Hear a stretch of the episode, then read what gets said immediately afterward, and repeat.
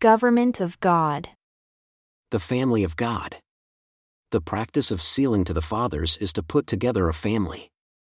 The mother of John requested of Christ, Grant that these my two sons may sit, the one on your right hand and the other on your left, in your kingdom. And Christ replied, To sit on my right hand, and on my left, is for whom it is prepared of my Father, but not mine to give. Matthew 10, paragraph 2. The purpose of organizing the family on earth, through the sealing process, is to make sure that one gets into the kingdom.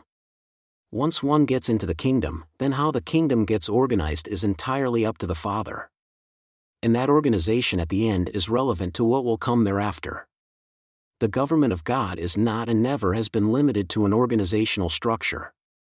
Instead, it hails back to things that were committed, by God, in promises made to the fathers that have yet to be fulfilled.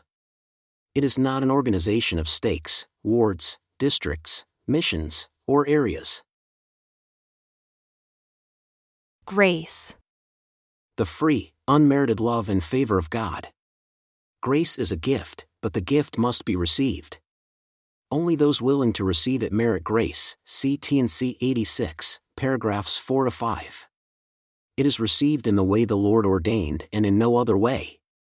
There is no space between faith in Christ and behavior evidencing that faith. There is no dichotomy between grace and works because it is by one's conduct that he or she merits grace. Christ received grace by the things he did. The manner by which each person receives grace is through keeping his commandments. See T&C 93, paragraph 7. Grace, or power to move closer to God, is also an increase of light. Light grows only as one moves closer to it. But man has choice, and he must elect to move closer to the light. If man receives the light from him, he receives grace, and he becomes more like him. He will be more gracious and patient with others. How is the Lord able to accomplish all he did? In Abraham 5, paragraph 4, the Lord explains I am the Lord thy God, I am more intelligent than they all. He was more intelligent because he grew from grace to grace until he understood all things, because he had been through all things, he had descended below all things, and he had risen above all things, therefore he comprehends all things. Comprehension of the doctrine of Christ is not based on the command of a vocabulary or mastery of an argument. It is based on gathering light. Light is gathered by heed, obedience, and diligence alone we consider that God has created man with a mind capable of instruction, and a faculty which may be enlarged in proportion to the heed and diligence given to the light communicated from heaven to the intellect. By following the light one has received already, one grows in light, T&C 36, paragraph 4. This process leads to the perfect day where the light has chased away all darkness. This is how all, like Christ, can grow from grace to grace until they also receive a fullness. See T&C 93, paragraph 7. As man keeps the commandments, he gains light and truth. Experience will be his guide. It works. If anyone finds this odd or difficult to grasp, he just needs to keep the commandments, and he will find it becoming increasingly easy to understand. Man will get light and truth as he follows the process. Do it, and see it unfold. This is the way in which Christ grew from grace to grace. This is how he received the fullness. It is also the way man can get greater grace, greater light and truth. It is the way man will obtain the fullness of light and truth. Moroni first asked Christ to give the Gentiles grace, see Ether 5, paragraph 7, but Christ could not promise it. Therefore, Moroni asked that the Gentiles seek for it. Moroni pled for the latter day Gentiles to seek grace. It is through grace one can obtain charity. It is through charity one can bless others. Great and abominable church. Mankind is commanded to not unite with the great and abominable church. This is not a single congregation. It is the world itself. The entire world is divided into two one is the church of the Lamb of God the other is everything else. See 1 Nephi 3, paragraph 27. This is a bigger problem than it may first appear. Inasmuch as there are endless ways to belong to the great and abominable church, but only a single way to avoid it, the odds are Gentiles will not find Zion. Instead, they will fight against her, Zion, and join the worldly minions who are opposed to her. The abominable church is always ready to preach false, vain, and foolish doctrines to man. It will offer anything to distract people and keep them from seeing the Lord bring again Zion. It will even use the words of Zion to preach a false faith. It is abominable because its false teachings are clothed in the vocabulary of truth. Using a typological description, the prophet Nephi prophesied that the world, in the last days, will be separated into two divisions. There will be only two churches, or assemblages or cultures, namely, the one is the church of the Lamb of God, and the other is the church of the devil. Wherefore, whoso belongeth not to the church of the Lamb of God belongeth to that great church which is the mother of abominations, and she is the whore of all the earth. 1 Nephi 3, paragraph 27. Therefore, based on what Nephi says, unless one is part of that body of believers whose father is Christ and who possess a covenant from him that they will be his, he belongs to the whore of all the earth, a church of abominations. Those who are believers are they whom he has declared to his Father as having been true and faithful in all things. The other, all inclusive, great church is comprised of all philosophies, all belief systems, all unbelief systems, all rationalizations, all theories, and all vanities that distract people from repenting and following Christ. These vary from very good things that are uplifting, and possess even great portions of truth, to the degrading and perverse. This all inclusive church is a whore because she is completely indiscriminate and open for all to have her acceptance and affection. She welcomes all, the only requirement being that one have false beliefs. The great illusion of a whore is to imagine she likes you. To imagine she cares for you. To imagine she desires what you desire and is cooperating with you because she finds you attractive, appealing, and that you fulfill her longing. It is a lie, an illusion, and a fraud her bodily diseases are less virulent than her contamination of the soul. Empty, false, vain, and foolish thoughts occupy the imagination of those who have intercourse with the great whore. She prefers the lie, relies on it. You would not be her customer if not for the lies. This contrast is drawn for Nephi because these are two extremes. Both of them are religious. One is founded on a true religion, the other is a false religion. One follows the Father's covenants and will result in God's promised results. The other follows the commandments of men who have mingled their own philosophies with Scripture so that their doctrines are all corrupt. They share a vocabulary but nothing else. See also the glossary entries, Church. Babylon. Great knowledge and greater knowledge the man and woman who entered into the holy order were taught truths about the creation, heaven, and man's relationship to the universe. When Abraham was seeking to obtain what was given to Father Adam, he studied records that came down from the fathers. This included not just a chronology back to Adam, but also to the beginning of the creation, for the records have come into my hands, Abraham 2, paragraph 3. This is the knowledge that is conveyed to those who belong to the holy order when the return of the original holy order is contemplated, it will involve restoring great knowledge that is hidden from the world. The fathers knew it would be restored in the last days. Joseph Smith also prophesied of its return and explained the forefathers of mankind anxiously anticipated its return.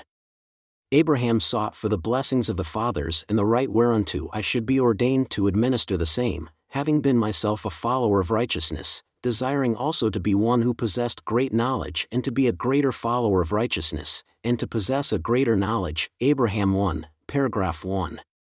Knowledge is a critical component of the holy order. Rather than worldly status or rank, the holy order involves great knowledge from God.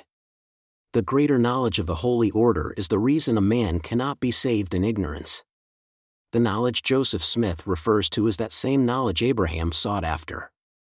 Its purpose is to allow the one who possesses it to become a greater follower of righteousness. Godly knowledge must be implemented to save one's soul.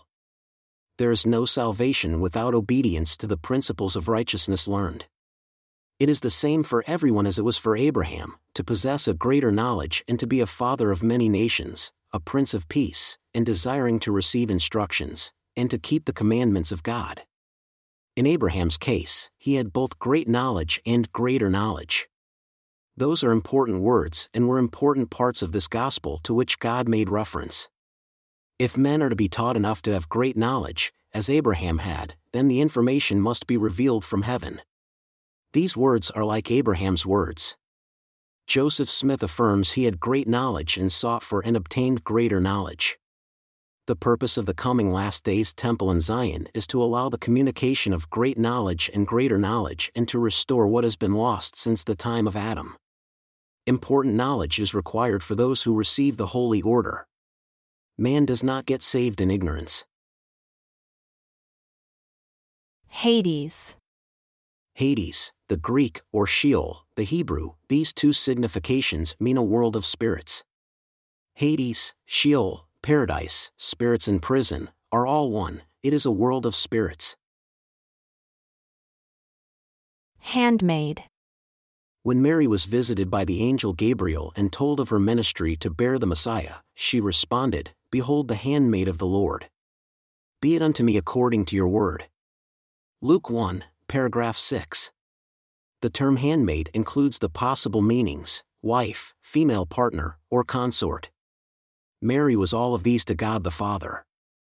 When Mary said the words, He has regarded the low estate of his handmaiden, Luke 1, paragraph 8, the condescension of God seems to apply particularly for her. She laid aside glory to be here, and the Father still held regard for his handmaiden in this low estate. What a great work our heavenly parents have undertaken for their children. Hardness of heart.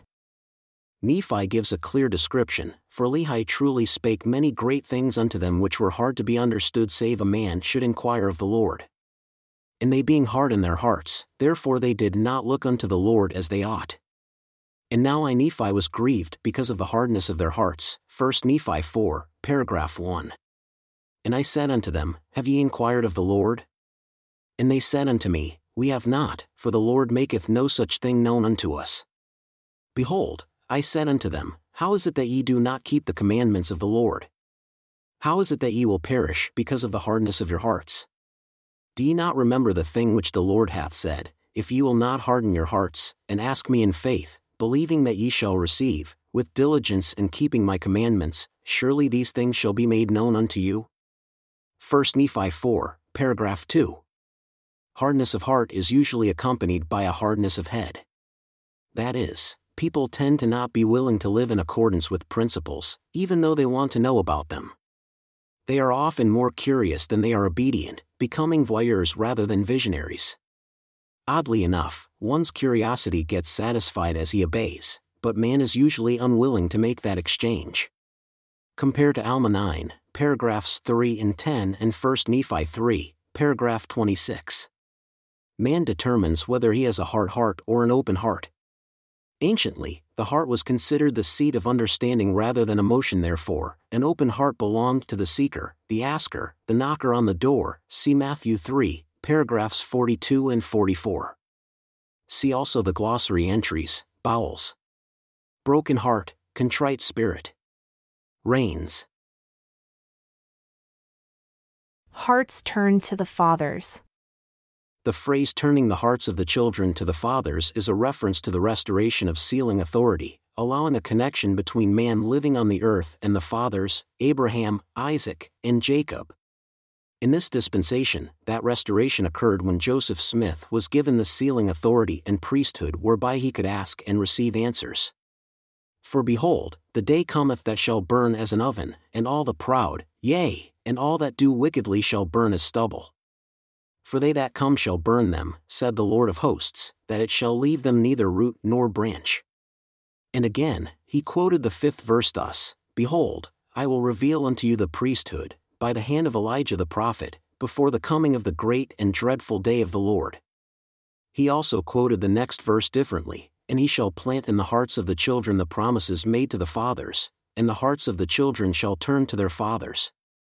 If it were not so, the whole earth would be utterly wasted at his coming. Joseph Smith History Part 3, Paragraph 4.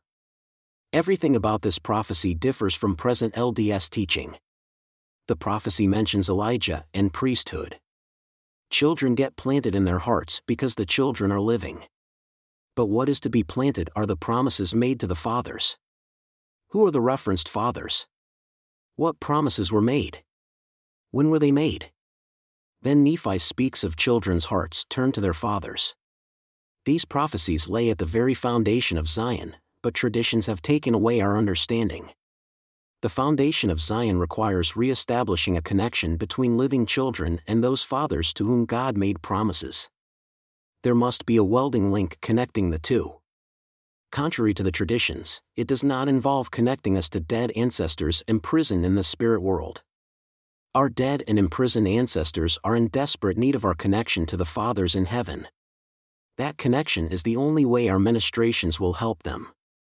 If all we do is to connect ourselves to our imprisoned dead, then we are tied to the damned, the dead, and the disembodied, who look for a way to escape their fate. The fathers who are in heaven are the ones with whom we instead must form the link. Our salvation and the salvation of our kindred dead depend on it. The purpose behind these promises given the fathers, and this prophecy given to Joseph by Nephi, was to fix this problem. Because if it were not so, the whole world would be utterly wasted at his, and their, coming. The gulf which must be bridged through the work of Elijah, to form a bond or connection, in the words of Joseph Smith, is not completed unless some group of people has been sealed to the fathers in heaven. Those there include Enoch City and Melchizedek City and extend further to Abraham, Isaac, and Jacob. See also The Mission of Elijah Reconsidered, in Essays, 3 Degrees. See also the glossary entry, The Fathers. Heavenly gift. An offer made directly from the Lord, often through a new gospel dispensation, with heaven's intent to bestow the fullness of the gospel and priesthood upon a generation. This fullness includes an expanding scriptural canon, revelation, heavenly visitors, and prophetic power, as well as all blessings and sealing power necessary for fullness of salvation and exaltation. It has been offered by the Lord more often than it has been welcomed and accepted by mankind. This is reflected in the Lord's lament O ye people of the house of Israel, how oft have I gathered you as a hen gathereth her chickens under her wings, and have nourished you? And again, how oft would I have gathered you as a hen gathereth her chickens under her wings, yea, O ye people of the house of Israel who have fallen. Yea, O ye people of the house of Israel, ye that dwell at Jerusalem as ye that have fallen, yea, how oft would I have gathered you as a hen gathereth her chickens, and ye would not. O ye house of Israel whom I have spared, how oft will I gather you as a hen gathereth her chickens under her wings if ye will repent and return unto me with full purpose of heart. But if not, O house of Israel, the places of your dwelling shall become desolate until the time of the fulfilling of the covenant to your fathers. 3 Nephi 4, paragraph 9. The Lord's offer can only be accepted on the condition of obedience and faith. When the fullness is accepted, people live in peace and happiness, and they had all things common among them therefore, there were not rich and poor, bond and free, but they were all made free and partakers of the heavenly gift. 4 Nephi 1, paragraph 1 he has shown himself unto the world, and glorified the name of the Father, and prepared a way that thereby others might be partakers of the heavenly gift. Ether 5, paragraph 2. When the fullness is refused, by mankind not complying with the conditions of the covenant, the opportunity to establish a heavenly order in Zion is lost.